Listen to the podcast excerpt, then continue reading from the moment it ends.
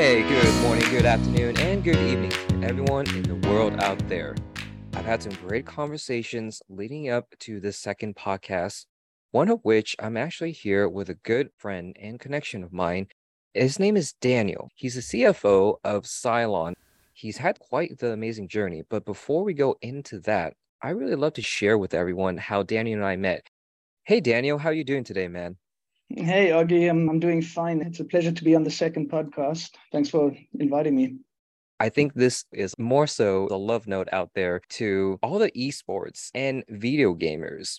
Two years ago, when COVID happened during the lockdown, restrictions, and all of that nature, what did everyone look towards? They looked towards on demand streaming, and why not try out video gaming? We got nothing better to do at home for a long time, we've been avid practitioners and avid players on it. It's what you call a MOBA. For everyone out there who does not know that acronym, it means Multiplayer Online Battle Arena. And there's a few out there, but this one is one of the OGs. I get invited to the top 100 Silver League Guild in the US. Daniel plays position one. And in position one in MOBA, it means the carry. And there's a lot of pressure when it comes to being a carry. Daniel, can you give us a little bit more of an insight there? Yeah, okay. Thanks for mentioning the gaming aspect. In the MOBA we played, you got five positions. One position of it is carrying, which means you basically win the team game at the end of the game. In the beginning, you really don't have too much impact. But the enablers of this in the early stages are your support heroes. So it's a lot like business or life where you really can start carrying the business or life if you have the right support structure in the beginning. I've never played a game where I've had a weak support where you actually end up winning the game. You have to have some sort of a decent support structure. And I'd say that parallel in life draws absolutely true as well. What I mean by that is not that you're born into the right family or win the genetic lottery, but you surround yourself with the right people, people that enable you to become better. Hey, Daniel, uh, can you tell the world a little bit about yourself, what you're doing, and what your company is all about, man? the genesis of that was all started in South Africa. I went to Pretoria Boys High, got accepted into University of Pretoria. After that, I got a job offer from my brother actually who's got an IT company called Fox 5 in South Africa. He was a great mentor, you know, taught me the ropes of running a business, different set of skills. And this really got my curiosity into the small business aspect of the economy. Four years later, I got accepted into a business school in San Francisco called Hult International Business School. The journey there took me to Shanghai and New York City for my global modules it really opened my eyes to what a global world we're living in. Coming from South Africa, you're a bit far away from everyone. You're on the bottom point of Africa, right? So you're not in the middle of Europe or in the middle of Americas. You're a bit far away. It really opened my eyes to the international community and how everyone is actually really interlinked. After that, I got an offer from Anheuser-Busch. They were busy undergoing the world's largest merger at that time with South African breweries. This taught me not the small business side, but working in a global multinational team and working on consolidations of teams, doing what I love best, and drinking beer. Can I tell everyone that I did not know any of that side about you until just maybe a few moments ago here? That's actually really cool, man. After Anheuser-Busch, I shortly did a one-year project management role, consolidating HR functions in breweries, working with trade unions, really seeing the other side, not the finance side, in my entire career, that's the only job I've had that is not completely finance orientated, but more in an HR project management role. So it taught me different skills. It led me into wanting to do my PMP, which I completed right after I left Anheuser-Busch and I got a job offer from a Czech Republic company called Silon. It's one of the largest companies for compounding. I'll get into what compounding is in a bit, but the job offer was with the goal of starting a new company, so a new manufacturing company in Georgia, America, branching us into becoming a real international company with a global presence in order to deliver products to our customers in a timely and cost effective manner. The US has opened up many, many different avenues for me. It's a great place to be in. It's a great company to work for all my connections along the way have helped me significantly. I'm glad I'm finally done with studying. You learn a lot, but there's a lot that you learn from practical experience as well. Here I'm part of many different boards. I got two investment funds going, one company that does prosthetic limbs.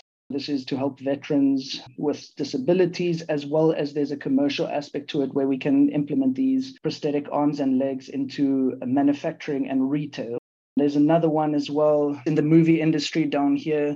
It's a crowd-funded movie industry company. They really owned by the people. I've always been a fair ambassador for crowdfunding and open source platforms. Along with compounding, manufacturing, beer, international experience, there's a lot of different startups that I'm interested as well. Honestly, I think that's very philanthropic of you. There's a lot of things going on in the world right now. That's really awesome to see for you to be involved in so many Going to the next segment here, and this place has a really close place to my heart. It really starts with the people side in, in, in many companies. Having a people culture and building upon that, it's really where it starts. Daniel, can you tell me what it means to you and your company when we start to talk about serving others? But Silon serving others is granting other people an opportunity that they did not have before this. We do this in multiple ways. The first one would be internship programs we recruit people fresh out of college or fresh out of school and we run them through our departments these departments are mainly production, laboratory, and warehouse. It could involve procurement, planning, logistics, anything beyond that sort, anything in a manufacturing environment. After you're done with the internship program, you get a permanent placing at Silon where we see you fit or where we see you performing the strongest with an obvious goal of becoming a manager of that department one day. We also signed a contract with Atlanta Regional. So it's a work source program. It is a OJT program, on the job training. They granted us a 25,000 check to give back to our employees. Over and above that, we also have a strong military recruitment program. Veterans that came back from any placing and are currently looking for more of a private career Silon offers plenty of opportunities, and we're a strong supporter of any veteran society in the area. We're a top sponsor in at for a veterans club. Next Monday, we got invited to go play some golf there with old veterans and get them into the company as well. We generally look in and around our area to place our staff, and usually this would come from not your traditional sources. It would come from ex veterans, people just coming out of school, people that are hungry to learn. I find this has paid off well both for the people and the company in the past.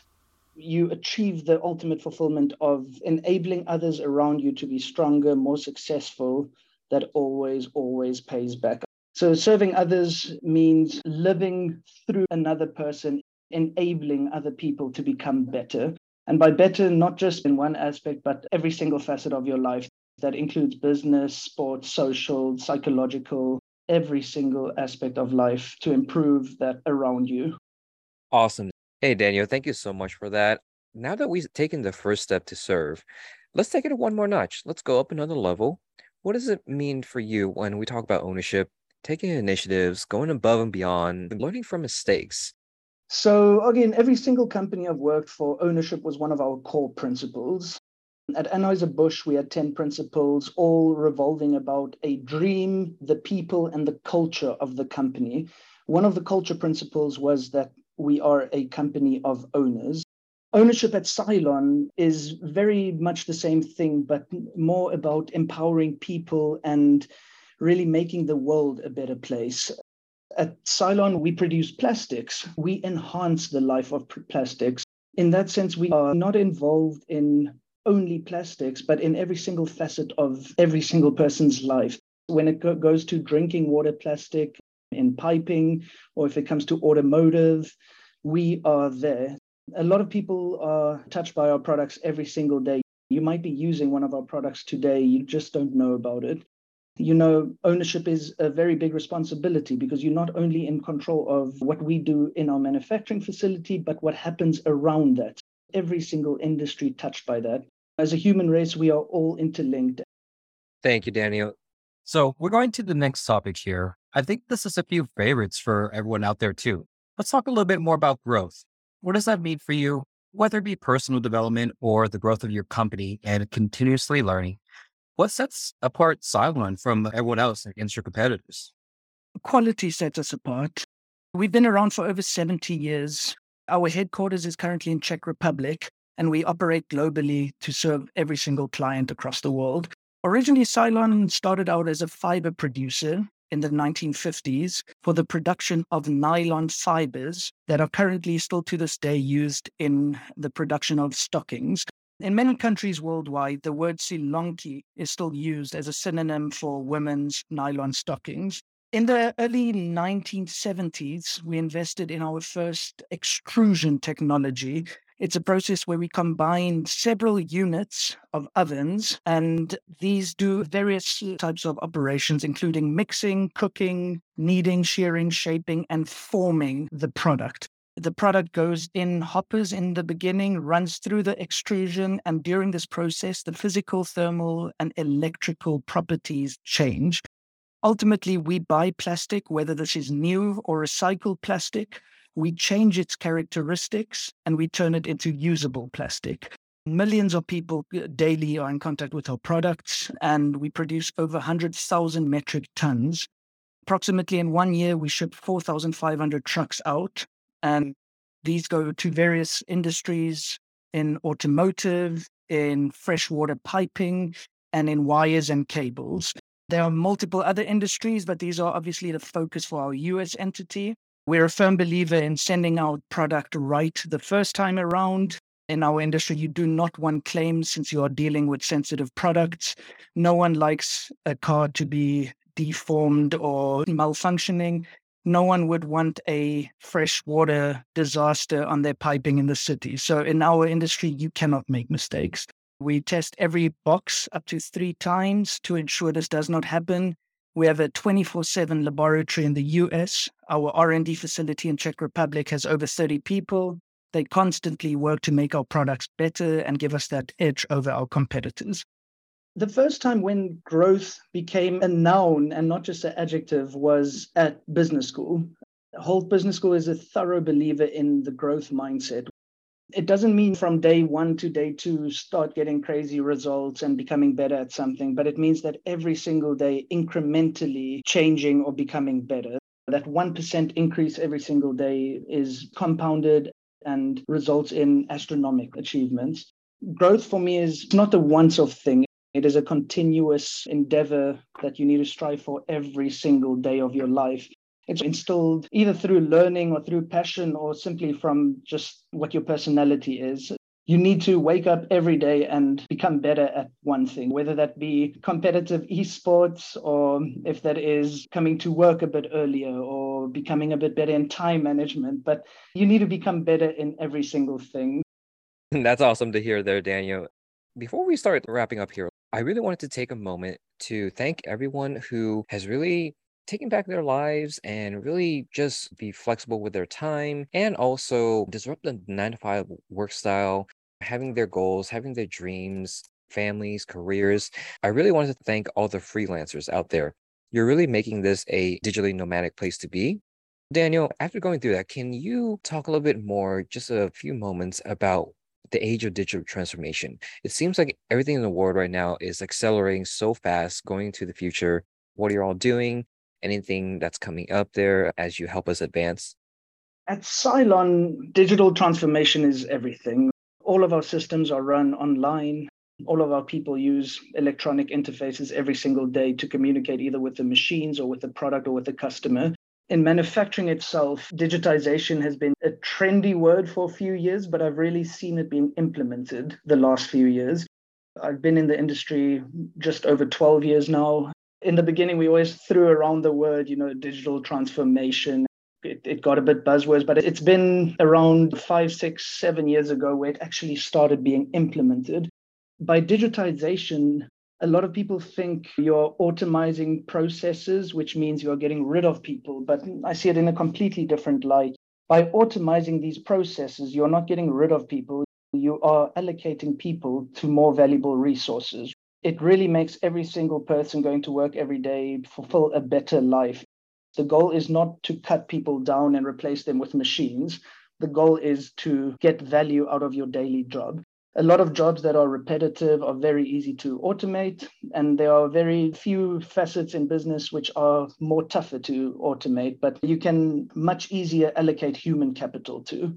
The way Silon sees it is by automating things, we want to make it easier for our employees. That goes from the production floor up to a CFO position. Every single day, I come into work, I have a few repetitive tasks. Those are the first things I want to automate.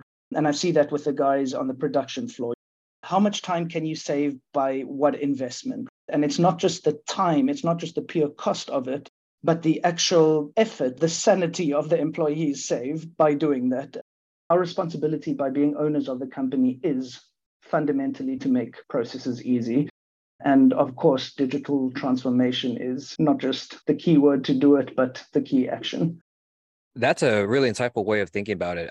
I think as a very core value, as everyone really journey into the future here, and I think that we all want to be prepared for it. We want to be responsible for it and just to make it a very inclusive digital future.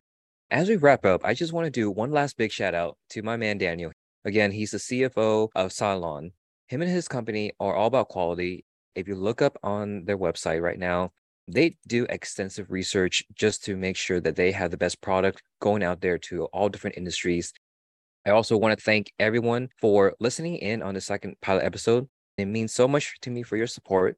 I'm catering these episodes to center around the vision purpose, and motivators to journey into the future with y'all as we continue to unlock the power and understand the human voice.